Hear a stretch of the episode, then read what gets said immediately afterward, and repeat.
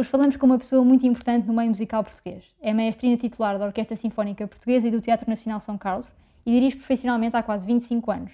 Através das suas conversas, aproxima a música das pessoas, tornando-a acessível e apaixonante. Connosco, Joana Carneiro. Olá, Ana. Olá, Vasco. Bem-vinda. Obrigado por teres aceitado o nosso convite. Não, eu agradeço. É uma honra e muitos parabéns pelo vosso programa. Obrigado. Sejam então bem-vindos a mais um episódio do Backstage. Aproveito para dizer que este podcast tem o apoio da Comunidade Cultura e Arte, um órgão importante na divulgação da arte e da cultura em Portugal. Se calhar começamos com a nossa conversa, Joana. Tu és maestrina, não é? E para quem não sabe, normalmente não se começa com os estudos de direção de orquestra quando iniciamos os estudos da música, sejamos jovens, adolescentes, e a verdade é que tiveste de começar por outro lado, não é? E por onde é que iniciaste estes estudos? Como é que foste lá parar? Eu sei que tens algumas influências do teu avô, nomeadamente. Sim. O meu avô paterno era músico profissional. Eu nunca o conheci, morreu quando o meu pai era muito novo, tinha 16 anos. E o meu avô, a minha família do lado do meu pai veio da China para Portugal na década de 40 do século XX, e o meu avô foi para os Açores, para a base das Lajes, onde tinha uma orquestra, uma big band, da tradição do jazz e dessa tradição, e cantava com os irmãos, mas era maestro dessa big band na base das Lajes, naquela comunidade americana e portuguesa, e viveu lá durante 16 anos, os 16 anos que esteve em Portugal, e depois infelizmente morreu. E o meu pai nessa altura veio para Lisboa. Portanto, essa influência é um bocadinho indireta, porque eu nunca o conheci, mas a música fez parte da minha educação, como da educação dos meus irmãos, e a influência é de que a música faz parte da nossa formação como seres humanos, como qualquer outra área do conhecimento que se considera importante na formação humana, quer seja as línguas, a matemática, a educação física, a educação visual, e os meus pais privilegiaram também a educação pelas artes. E eu comecei por estudar música como muitas crianças, no meu caso na Escola de Música de Nossa Senhora do Cabo, na altura chamávamos a Escola de Música de Luna Velha. Sim. E eu aos 6 anos comecei a iniciação musical e aos 8 escolhi a viola d'arco. E quem escolhia um instrumento que não fosse o piano, na altura em que eu fiz a minha formação, tinha 3 anos de prática de teclado, e assim estudei 3 anos, mas prolonguei mais 2, estudei 5 anos de piano, e depois continuei a estudar piano já no curso de direção de orquestra, que era redução de partituras ao piano, e quando fui para os Estados Unidos estudei mais um bocadinho de piano. Embora eu não seja muito boa pianista, mas consigo reduzir uma partitura mais ou menos no piano, que é aquilo que o maestro necessita. Que é uma ferramenta útil para ti, com certeza. Mas comecei por aí. Mas desde pequenina sempre com uma atração muito grande pela figura do maestro. Ou seja, apesar de ter escolhido viola d'arco, sabia que o meu caminho, se fosse a música, não seria necessariamente pela viola d'arco. Tinha um fascínio muito grande pela figura do maestro, mas sabia que tinha que ter uma formação prévia, ao nível do conservatório, para depois poder seguir esse sonho. E então, pronto, como todos os meus irmãos, fiz o curso do conservatório, no meu caso com viola d'arco. Tens 9 irmãos, não é? Somos 9 irmãos. Fum. E todos tocamos instrumentos, Ainda agora se casou uma das minhas irmãs e tocámos, agora já com os nossos sobrinhos. Os meus filhos ainda são muito pequeninos para tocar, mas sempre tocámos em casa. O meu irmão mais velho compunha, fazia arranjos de peças que às vezes estávamos a tocar na nossa orquestra. E esse elemento de tocar juntos, de cantar juntos, eu cantava no coro infantil, depois no coro juvenil, depois no coro de câmara. Depois vinhas da escola, chegavas a casa, os teus irmãos também tocavam todos, acabava por ser um ambiente super giro. Mas quando é que foi aquele momento em que sentiste que de repente já não quer estar deste lado, quer estar do outro, quer estar virada para cá, não quer estar na viola d'arco, quer estar a dirigir? Foi uma coisa que foi alimentada, porque vocês que são músicos e muitas das pessoas que nos estão a ouvir conhecem bem este mundo da música. Nós, felizmente, em Portugal temos acesso a também instituições culturais muito bonitas, e eu desde pequena, os meus pais assinavam a ópera no São Carlos. Desde os 8 anos comecei a ir à ópera com os meus pais, íamos muitas vezes aos concertos na Gulbenkian, também tinham assinatura aí, e então tocando numa orquestra, aliás o maestro era o maestro Vasco Broco, que foi durante muitos anos violinista na Orquestra Gulbenkian. E então eu tinha uma vivência muito natural com classes de conjunto, com a figura do maestro. E eu desde muito pequena, aos 9 anos, disse aos meus pais pela primeira vez: olha, eu gostava de fazer o que aquele senhor, que era sempre o senhor, fazia. Então foi desde pequenina. Desde pequenina. E nesse Natal recebi a minha primeira batuta. O meu padrinho deu-me a minha primeira batuta, que me acompanha para todo lado, não é uma batuta que eu uso aos 9. Mas lá está, não, era assim uma coisa, um bocadinho da fantasia, de uma atração que eu não conseguia bem explicar. Eu acho que eu, como também fazia balé e sempre fui uma criança muito expressiva e sempre era a primeira a dizer: quem é que quer ler este poema? Era sempre eu. Quem é que quer tocar? Era sempre eu. E eu sempre fui muito extrovertida e sempre tive este à vontade junto do público e sempre gostei muito de tocar na orquestra, de cantar no coro e desta vivência em conjunto. Mas havia qualquer coisa, eu creio que no maestro, que articulava o gesto, a dança, a coreografia com a música, que desde criança me fascina. Claro que isto é uma racionalização de uma pessoa adulta da mente de uma criança, mas eu imagino que terá sido por aí e, sobretudo, eu creio que é qualquer coisa de muito profundo. Uma criança aos 9 anos ter na sua imaginação essa figura. É porque alguém, no meu caso os meus pais, investiram o suficiente na minha formação, na minha educação, para que na minha imaginação existisse essa possibilidade. Criaste esse sonho na tua cabeça aos 9 anos.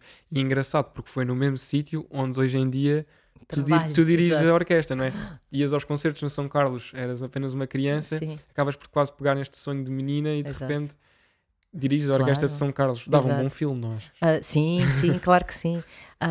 E quando me ofereceram esta possibilidade de trabalhar com a orquestra há 6 anos, eu lembro-me da primeira coisa que eu disse aos músicos: eu nunca pensei tão jovem ter este privilégio tão grande. Enfim, mas realmente, e aos 8 anos, a primeira ópera que eu assisti foi a Madame Butterfly. Lembro-me bem de onde estava, tenho alguma memória em termos de afeto, em termos de imagem do que aconteceu. Eu queria aplaudir todas as áreas e percebi que não era socialmente aceito que assim fosse feito, e sento-me muitas vezes nas frisas e nos camarotes e na plateia, e lembro-me desses momentos. E que maravilha, que privilégio é agora poder estar ali. Marcaram, sim, com certeza. Claro, marcaram, e vi muitas óperas ali, no Coliseu também, fazia-se muita ópera no Coliseu na altura, e claro, na Gulbenkian também, assistia muitos concertos, na Aula Magna, também se faziam muitos concertos na altura, e portanto tudo isso contribuiu para esse meu imaginário, e creio eu, para essa decisão ou essa inclinação. Inclinação para a maestrina. Tu não ficaste só por Portugal, não é? Tu depois acabaste por estudar na Northwestern University, na Universidade do Michigan. Sim. Dirigiste também a Sinfónica da Berkeley, certo? Sim, estive lá quase 10 anos. De alguma maneira... Quantos? Desculpa. Quase 10 anos. 10 anos, quase. Ok.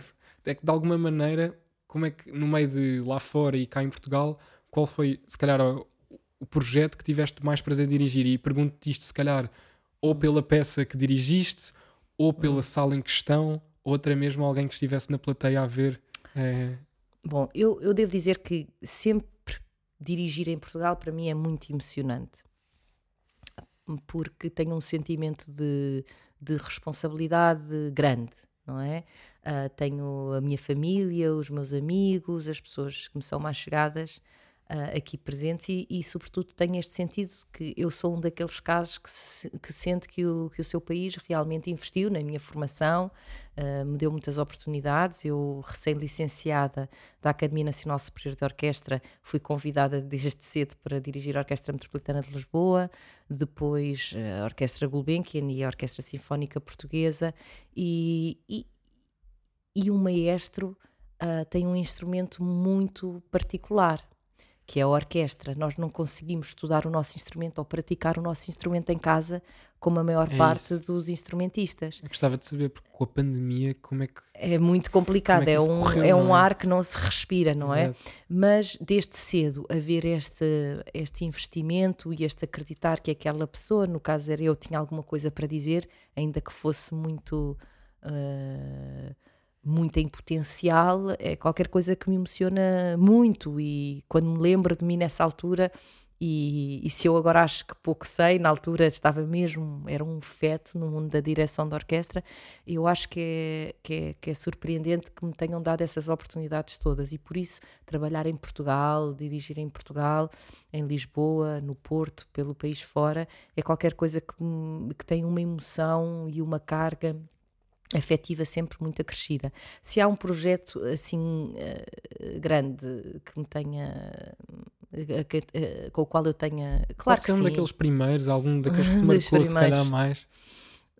Todos me têm marcado, e eu acho que nós artistas, eu não sei, eu pelo menos, eu agora se me perguntarem qual é a ligação mais forte que tenho, o último concerto que fiz, que foi A Paixão de Simone, da compositora finlandesa Kaija Saariaho, e fica sempre connosco. Nós ficam muitos ecos dos projetos recentes, mas é uma obra muito marcante, e na minha formação, não só a personalidade, a Simone Weil, a influência que teve no nosso pensamento teológico, espiritual, como seres humanos, mas também como a Kaija Saariaho, esta grande compositora, e o Maluf conseguiram trazer isso à vida, essa vida e essa experiência para a música.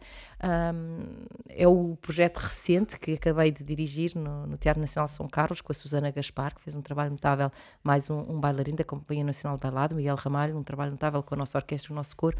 É um projeto que eu queria fazer há muitos anos, e finalmente conseguimos trazer ao palco, e emociona-me imenso pensar nisso, e no texto, na música, na mensagem. E eu ia perguntar, porque falou da Kaija Saariaho, tu fazes também muitas obras do século XX e do século XXI, de compositores atuais e que estão vivos. Como é que é preparar uma obra e montar uma peça com o input de um compositor que está vivo e que pode também dizer o que é que pensou naquele determinado momento e qual era a sua visão para determinada passagem da obra? É muito bom, e é muito melhor, Prefere ter um compositor ao teu lado? Claro que sim. Então, qualquer maestro, qualquer instrumentista, tu que tocas guitarra, gostarias de ter os compositores que já não estão. Porquê? Porque esta dedilhação, porque este acorde... Mas pode ter aqui duas vertentes. Pode ter a vertente de repente está ao teu lado e faz-te alguma pressão, ou de repente ajuda-te porque dá-os... não, isto é mesmo, eu quero que sou assim.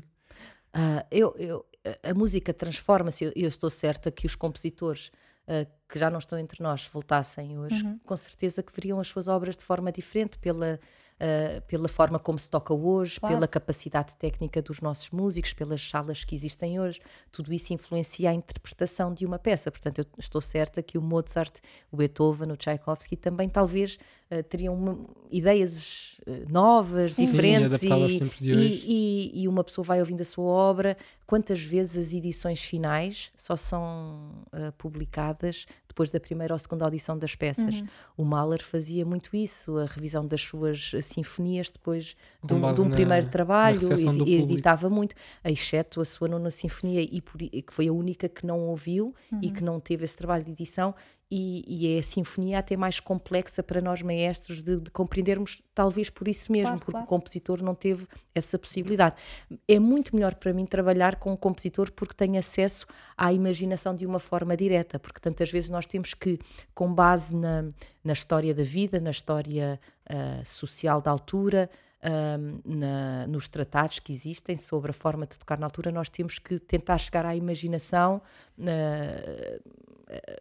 do afeto, mas também a imaginação sonora de um compositor.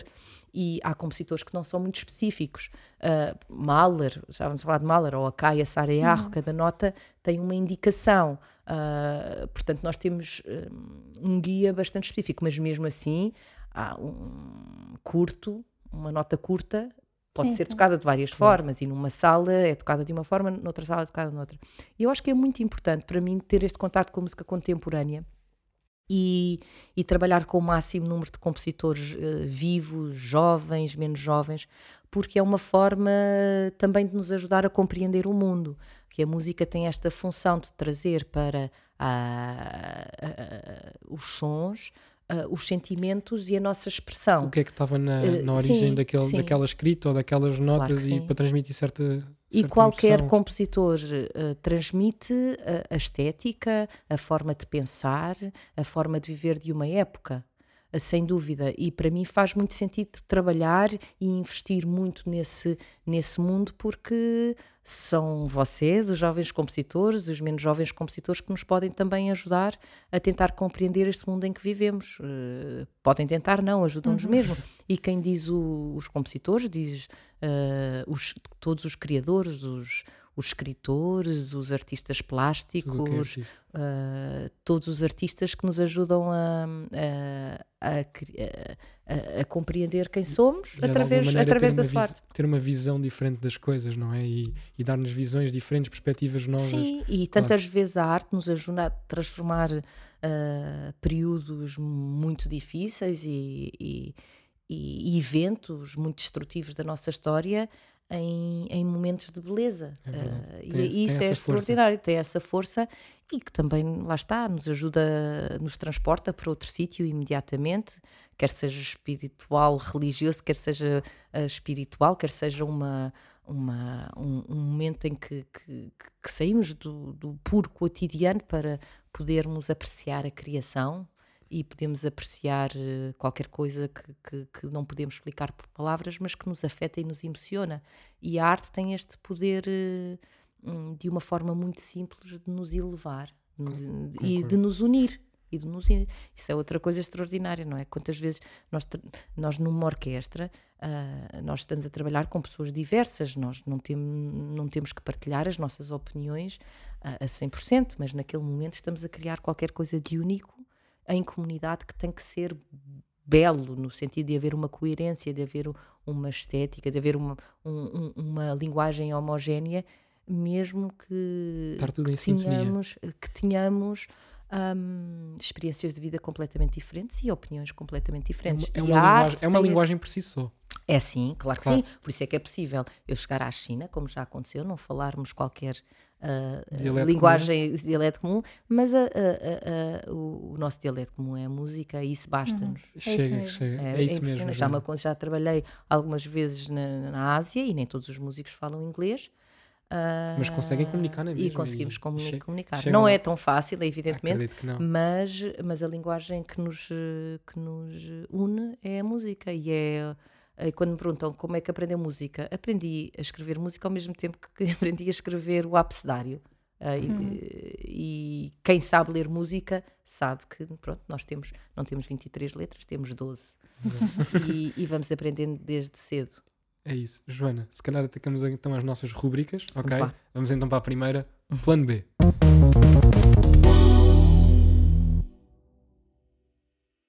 Plano B é a nossa primeira rúbrica, sim. Ok? Vamos-te perguntar e tentar perceber aqui um bocado o lado B da Joana Carneiro. Falaste há bocado da tua infância com os teus irmãos, e a sim. música tinha uma presença super forte.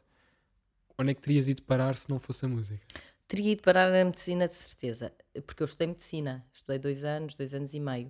E eu, por acaso, hoje de manhã estive cá com uma amiga, com uma pessoa que trabalha comigo, que é a Leonor, e estivemos a arrumar algumas coisas, e encontrei um artigo de jornal, eu acho que era de 1995,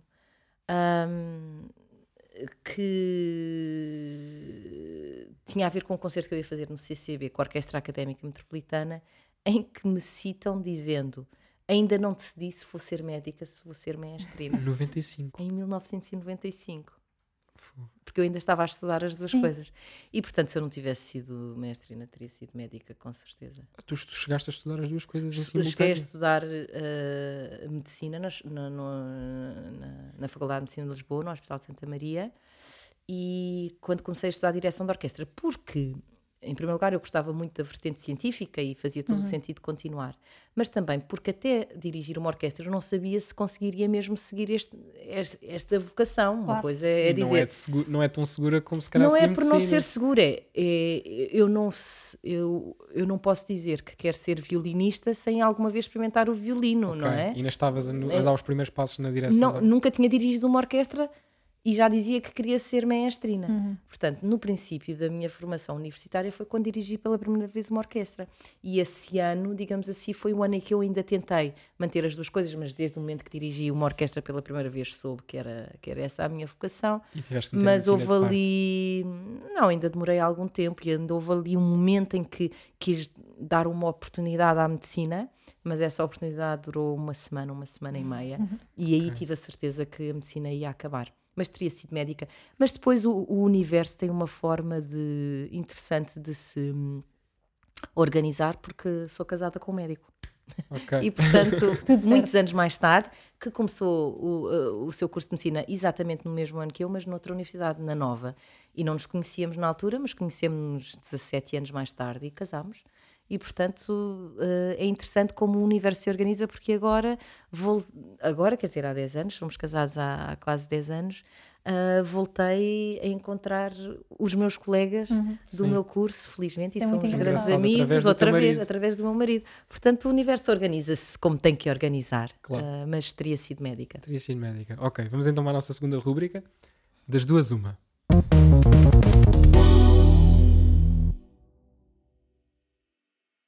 Das duas uma é a nossa segunda rúbrica, ok? Ana vai ser a pessoa que te vai fazer as perguntas, sim, não vou ser eu. Ups. E vamos-te fazer perguntas da A ou B, ok? Portanto, que entra música de pressão e quando estiveres pronta... Então, vou começar.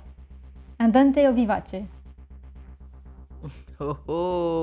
Eu, em geral, sou muito vivace, desde que acordo até que durmo. Portanto, para a minha vida, a vivace, mas às vezes é preciso... Ok, uma boa perspectiva. Mas vivace, sem dúvida. Ter um filho que estudasse tuba ou ter um filho que estudasse piccolo? Tuba. Se tivesse mesmo que escolher. Mas eu não vou influenciar os meus filhos, mas tuba. Ok. Período clássico ou período romântico?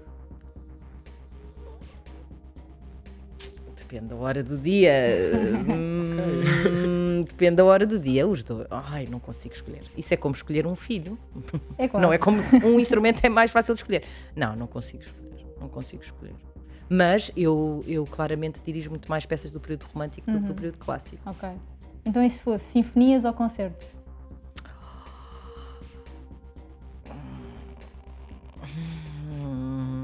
Tão difíceis as perguntas. Isso é muito difícil, porque alguns concertos são sinfonias. Quando eu penso nos concertos de Brahms, são sinfonias. Para mim, no limite entre a espada e a... Não consigo escolher. Não consigo. Está difícil, então. Sim. Memórias ou sustenidos? Interessante. Sustenidos, boa. Inspiração, portanto, talento, ou transpiração, trabalho? Transpiração. O trabalho, a inspiração só existe por causa da transpiração, sem dúvida. O trabalho serve para que a inspiração aconteça, sem dúvida alguma. Transpiração, 99,5%. Ok. Então esta também vai ser difícil. Mozart ou Beethoven? Não posso escolher. Não, impossível. Se tivesse hoje. Não consigo. Uma vez pediram-me para escolher entre Mozart e Haydn e não consegui também. Não consigo. Impossível. Estas perguntas são impossíveis. São claramente impossíveis. Mas dirijo muito mais Beethoven do que Mozart. Ok. Temos aqui a perspectiva do quanto mais dirijo. Sim, a estatística. E se calhar a estatística fala por si. É isso. Não é? Mas não quer dizer que eu não gosto de Mozart. Simplesmente, no mundo da direção de orquestra, sempre... Porque reparem, o maestro também não era uma figura que existia propriamente no tempo de Mozart. Sim. É uma figura mais recente. Portanto, naturalmente a música que eu dirijo é mais a música de Beethoven, mas não quer dizer que esteticamente gosto mais de uma do que de outra. Mas na minha vida dirijo exponencialmente mais obras de Beethoven do que de Mozart. Ok. Não poder ouvir ou não poder ver? Não poder ver. Deve ser muito solitário não poder ouvir. Não poder ver, claro que sim também, mas não poder ouvir deve ser muito difícil, porque nós ouvimos muitas vezes e também vemos ouvimos com os olhos, mas não poder ouvir seria muito difícil para mim. Cantar no duche ou cantar no carro? No carro? No duche. Eu não compreendo o cantar no duche. Porque nós falámos disto, eu sou uma de muitos irmãos. Os duches em nossa casa não podiam ser mais do que 2 ou 3 minutos. Claro.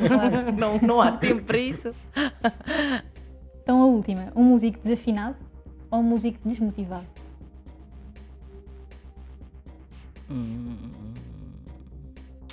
Ambos são muito difíceis, muito difíceis, mas talvez desafinado se tiver motivação. Um músico desmotivado é... Mas ambos, os dois é possível dar a volta, porque nós próprios estamos desmotivados às vezes, mas desafinado se calhar, não é? Um músico desmotivado desmoraliza muito o ambiente, uhum, e é difícil... Desmoraliza outros músicos. É, um músico desafinado consegue-se, em princípio, contornar. Okay, com um bom ouvido. Mas não, respondia quase todas. Só o Mozart e Beethoven é difícil. Qual era a outra? A outra era período clássico ou período romântico.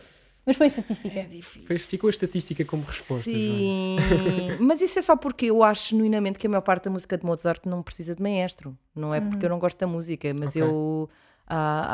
e mesmo algumas obras de Beethoven eu não, é raro eu dirigir. Por exemplo, quando eu convido um violinista para tocar o concerto para violino de Beethoven, muitas vezes lhes peço para dirigir, porque eu creio que é possível, com a qualidade das orquestras que nós temos, não, e com a qualidade de solistas e de líderes nas nossas orquestras, sim, e é muito bom para a orquestra também ter esse trabalho sem o maestro. Portanto, não é que eu não gosto da música, mas eu acredito que muita desta música não precisa de um líder independente. Uhum. Okay. É a minha visão sobre a minha profissão. Ficam aqui os teus insights com alguma indecisão nos tópicos. Exato, exato. Seguimos então para a terceira rúbrica. Sim. Não há duas sem três.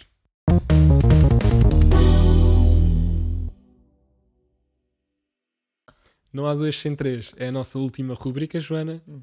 Vou-te dar três personagens, neste caso todos maestros, e vou-te dar três ações para fazer. E vais ter que escolher maestro A, B e C, atividade X, Y, Z. Ok? Portanto, os maestros são o Gustavo Dudamel, sim, o Leonard Bernstein e o Ennio Morricone. Interessante, muito diferentes. Diferentes, sim. Com qual deles gostavas de fazer uma masterclass de direção? Com qual deles?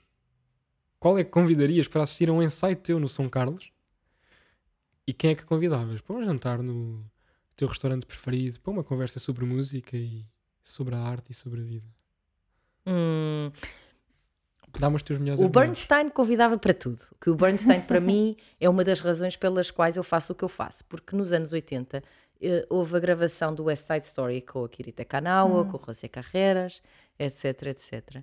E foi gravado para televisão.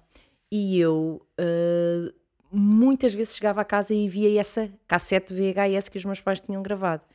E do meu imaginário, na adolescência, quando eu estava a alimentar o tal sonho de ser maestro, quem era o meu sonho era o Bernstein. Era o Leonard Bernstein. E o Bernstein é, para mim, aquela figura que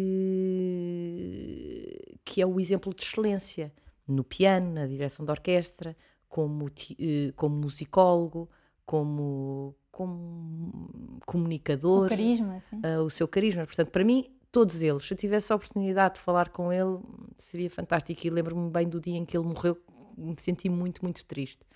Eu diria que com ele uma masterclass. Com ele uma masterclass? Sim. Okay. Todos eles teriam coisas maravilhosas para me ensinar. Sim, obviamente. Mas eu tivesse escolhido um para cada. Mas o Bernstein para uma masterclass.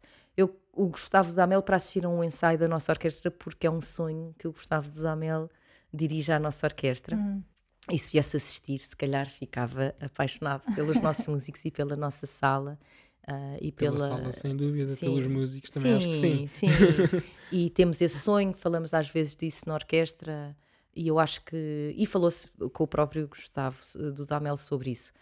E com o Morricone, eu acho que convidaria para jantarmos, acho que a sua imaginação, a música para filme, para mim tem um poder enorme. Morricone, John Williams, Korngold e outros tantos compositores. Com mais influência também na parte do cinema. E sem dúvida.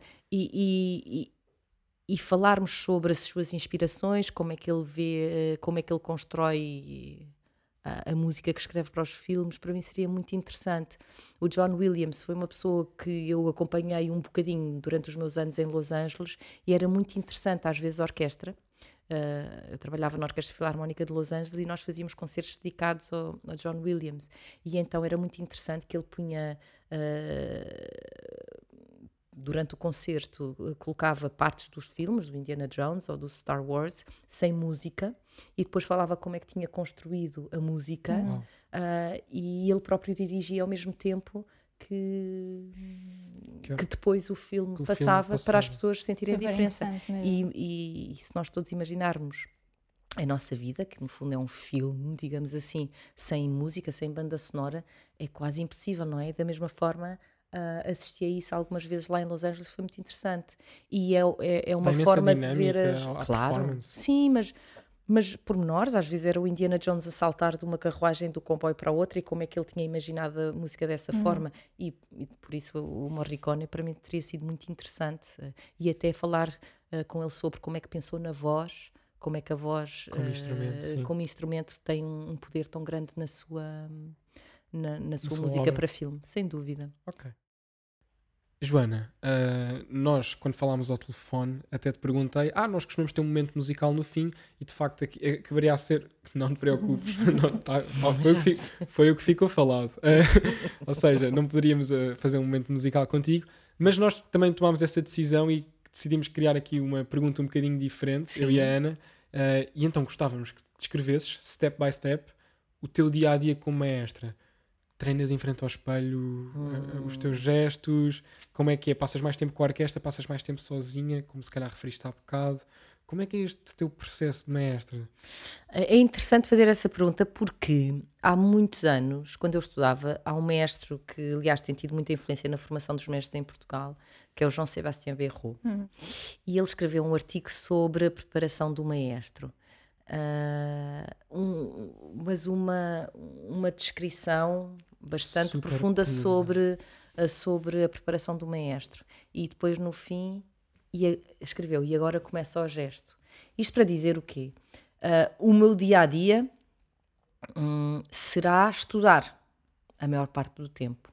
Costumas receber as peças em cima da hora? Ou tens... Mas só quando há assim um maestro que cancela e se conjugam os fatores, que sou eu que vou substituir, mas normalmente não.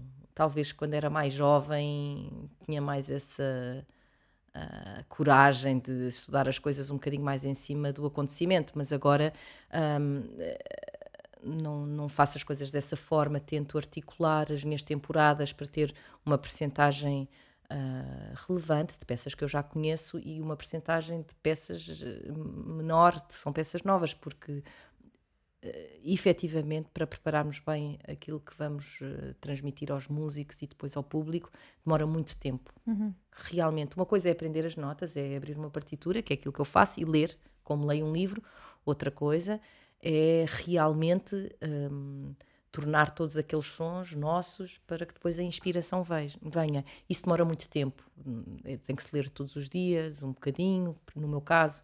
Acaba quase por ser cada músico, o primeiro violino, o segundo violino, tem que ler cada um a sua pauta, e tu tens que ler todas, não é? Sim, mas pensar em tudo, não é? Idealmente, e saber nas arcadas, na forma como se respira, na forma como se toca. É óbvio que há aspectos que nós não, só se for necessário é que falaremos, mas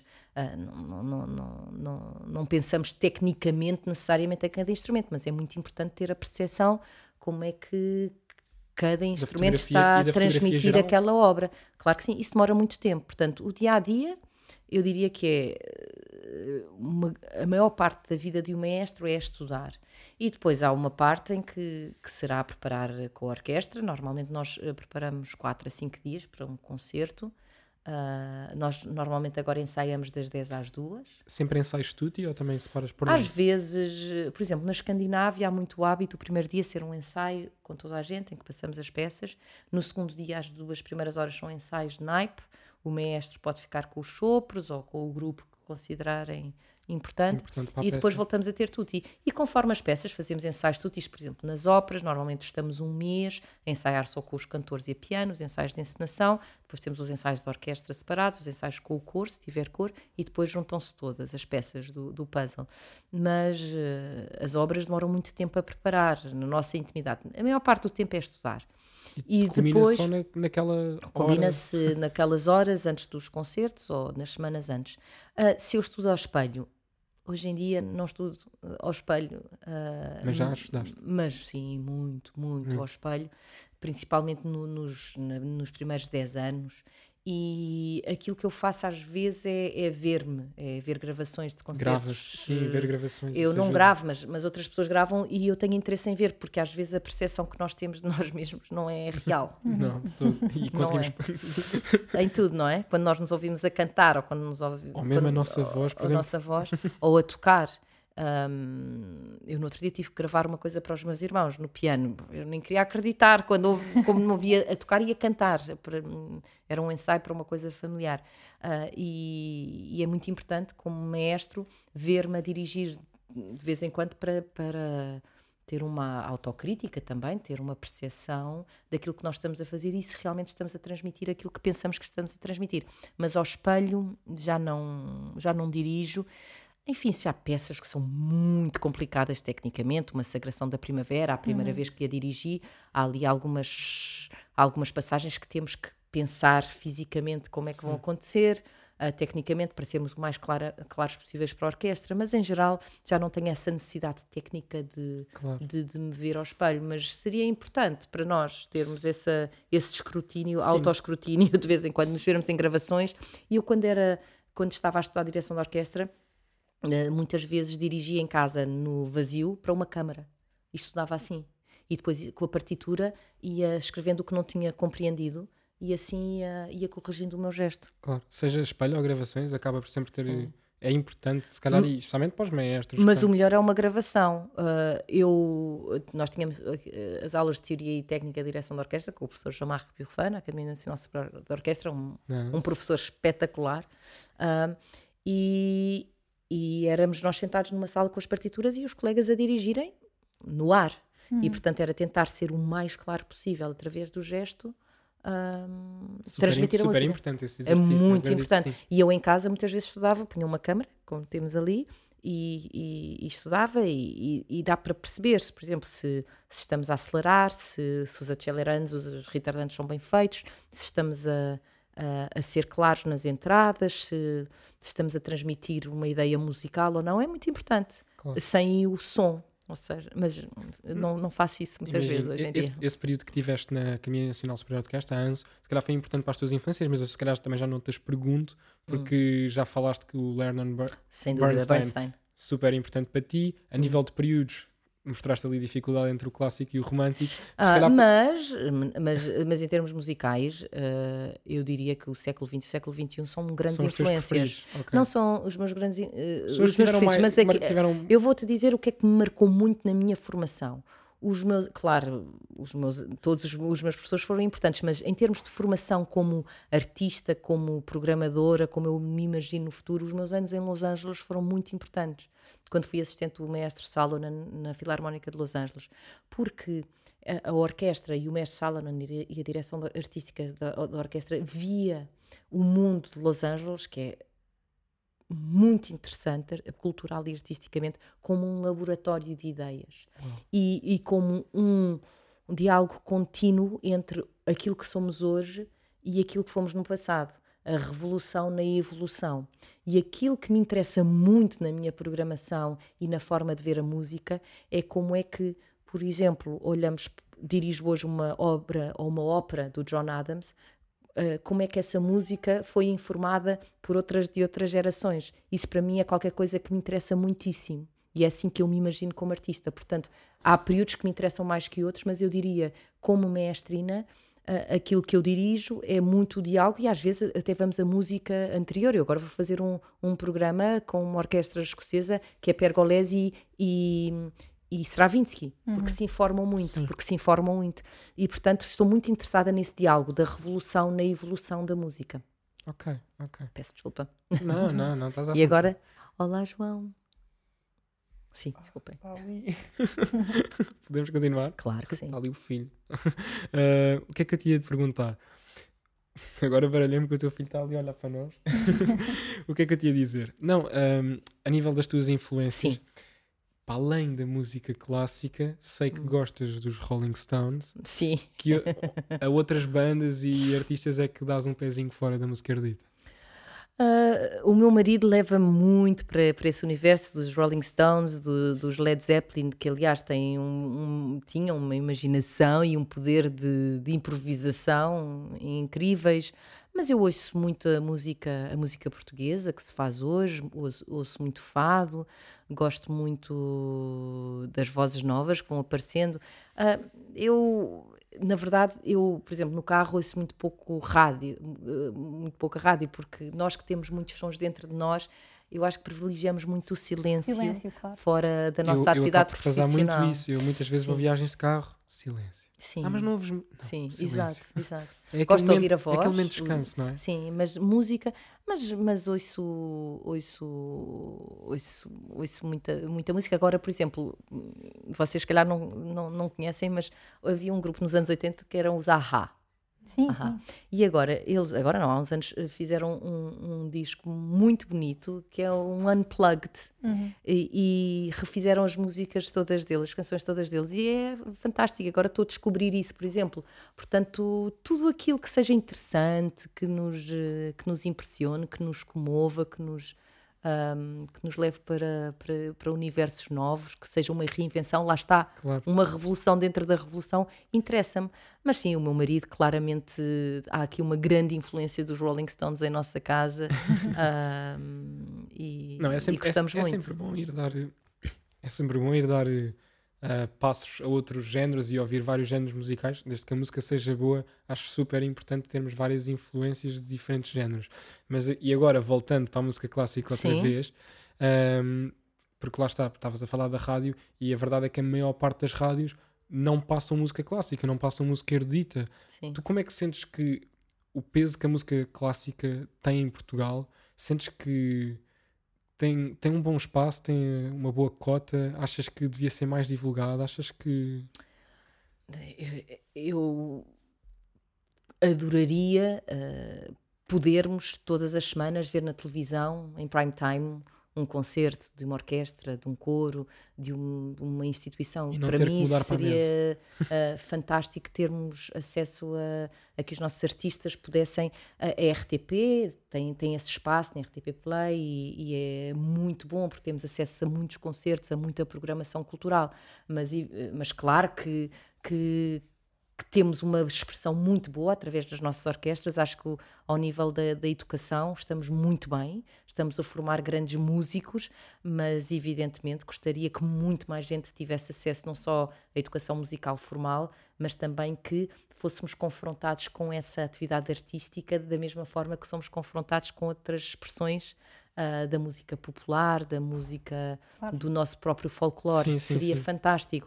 E aquilo que eu aprendi, tradição mais presente, não é? Sim, e aquilo que eu aprendi mesmo ao longo dos anos, muito fruto dessa formação que tive em Los Angeles, os nossos concertos educativos eram muitas vezes com música do nosso tempo, ou uma grande parte das vezes, e as crianças respondiam a essa música de uma forma tão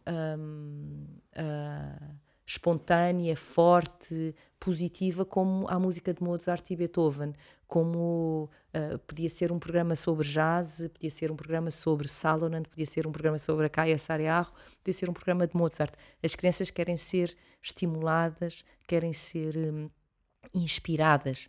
E isso, esponjas, não é? Exato. E portanto seria o meu desejo que essas esponjas fossem alimentadas desde muito cedo, da mesma forma que são com outros estímulos, que eu própria dou aos meus filhos, dos desenhos animados, da Patrulha Pata, desses todos, mas também lhes dou outros estímulos, e eu sei, porque agora tenho filhos, eu sei que eles reagem da mesma forma espontânea e positiva.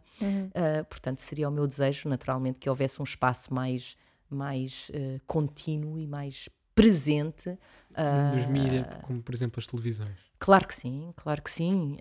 Lá está, que todas as semanas pudéssemos ter em prime time um concerto ao vivo, porque não? Seria fantástico, sim. De qualquer ponto. E nós temos tantas pessoas a fazer tanta boa música, chamemos erudita, porque não temos um termo melhor, mas música orquestral, música coral, música de câmara. Temos tanta gente boa a fazê-lo que seria muito bom dar esse espaço aos nossos grandes artistas e que tanto precisam neste momento. Claro. E que conselho é que darias a estudantes que estão agora a estudar um instrumento, mas que têm o bichinho da direção e o sonho de dar os primeiros passos na direção? Eu acho que não há nada como experimentar, porque lá está, um violino nós tiramos da caixa e podemos experimentar facilmente. Uhum. Eu digo muitas vezes aos jovens músicos que querem experimentar a direção da orquestra, juntem o vosso quarteto e dirijam, juntem peçam ao vosso mestre do coro, ao vosso mestre da orquestra para tentar dirigir, para só experimentando é que vão saber se gostarão ou não. E por outro lado, como é um instrumento que nós só podemos de facto praticar e estudar à frente dos próprios músicos, demora muito tempo para que nos sintamos confortáveis. Aquilo que acontece muito, pelo menos aconteceu-me a mim no princípio da direção da orquestra, nós não ouvimos o som da orquestra praticamente. Nós estamos tão preocupados com o nosso gesto em ser claro, não somos capazes de ter um discernimento daquilo que se está a passar, muito menos ensaiar. Não temos esse discernimento porque portanto demoramos muito tempo a conseguir sair de nós próprios para sequer conseguir tentar influenciar o som que estamos a ouvir. E portanto tem que haver uma persistência muito grande. Se tem esse bichinho, é juntar os vossos amigos, sei lá, se tem acesso a uma paróquia, há sempre um coro, uma pequena orquestra que pode, se não tem acesso formal numa escola, a fazê-lo, mas existem essas possibilidades sempre. Eu comecei muito nova e havia o curso de direção de orquestra e tive a sorte de entrar, mas se não for possível, há muitas formas de chegar a este campo. E agora nós basta olharmos para ou pensarmos em grandes artistas da direção da orquestra, e muitos deles tomaram a direção da orquestra muito mais tarde, depois tocaram um instrumento ao nível também excelente. Outros começaram já na direção da orquestra, como o grande Gustavo Dudamel, mas ele antes também tocou violino na orquestra. Portanto, sim. Há vários caminhos para chegar ao mesmo destino no mundo da direção da orquestra. Eu acho que o que interessa é ter esta continuidade e continuar a tentar e perceber que é um instrumento que demorará muito tempo a sentirmos natural, pela circunstância que não podemos praticar 2 ou 3 horas por dia sempre que queremos. Tem que ser persistentes e é um instrumento a longo prazo, sem dúvida. Sem dúvida, é um instrumento a longo prazo. E eu tinha um colega que dizia, até aos 30 anos somos uns fetos na direção da orquestra. Até aos 50 anos, isto é verdade, somos chamados jovens maestros. E aí aos 65, 70 anos, talvez saibamos se fizemos alguma coisa certa. Portanto, é mesmo E se pensarmos nos grandes mestres, claro que há os casos como o Gustavo Dudamel, que acontece um no milhão, mas a maior parte dos grandes maestros que nós conhecemos, pensamos já numa idade mais avançada, porque é a idade em que estamos mais maduros, que já temos mais experiência. Demora-se muito tempo para realmente criar esse traço relevante nesta área. Ok. Joana, chegamos então, se calhar, ao fim da nossa conversa. Muito obrigado por teres aceitado o nosso convite. Obrigada eu, acho que vocês estão de parabéns. Eu estava-vos a dizer, eu espero estar cá para ver o que estão a fazer daqui a 10, 15, 20 anos. Crescer, apoiem ver este projeto. Claro que sim, que muitos apoiem. Eu acho que isso é uma coisa bonita, fantástica, trazer esta voz, a vossa preparação, o vosso empenho.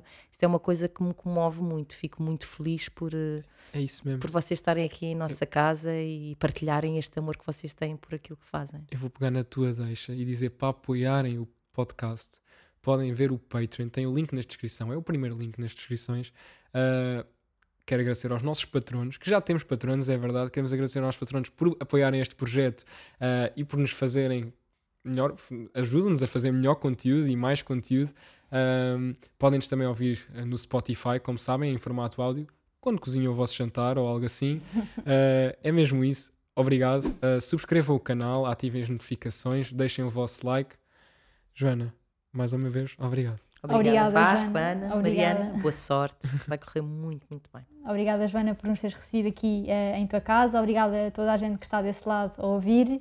As redes sociais da Joana vão estar na descrição para poderem seguir o trabalho, também as nossas, que sugerimos também que sigam, e encontramos-nos no próximo episódio.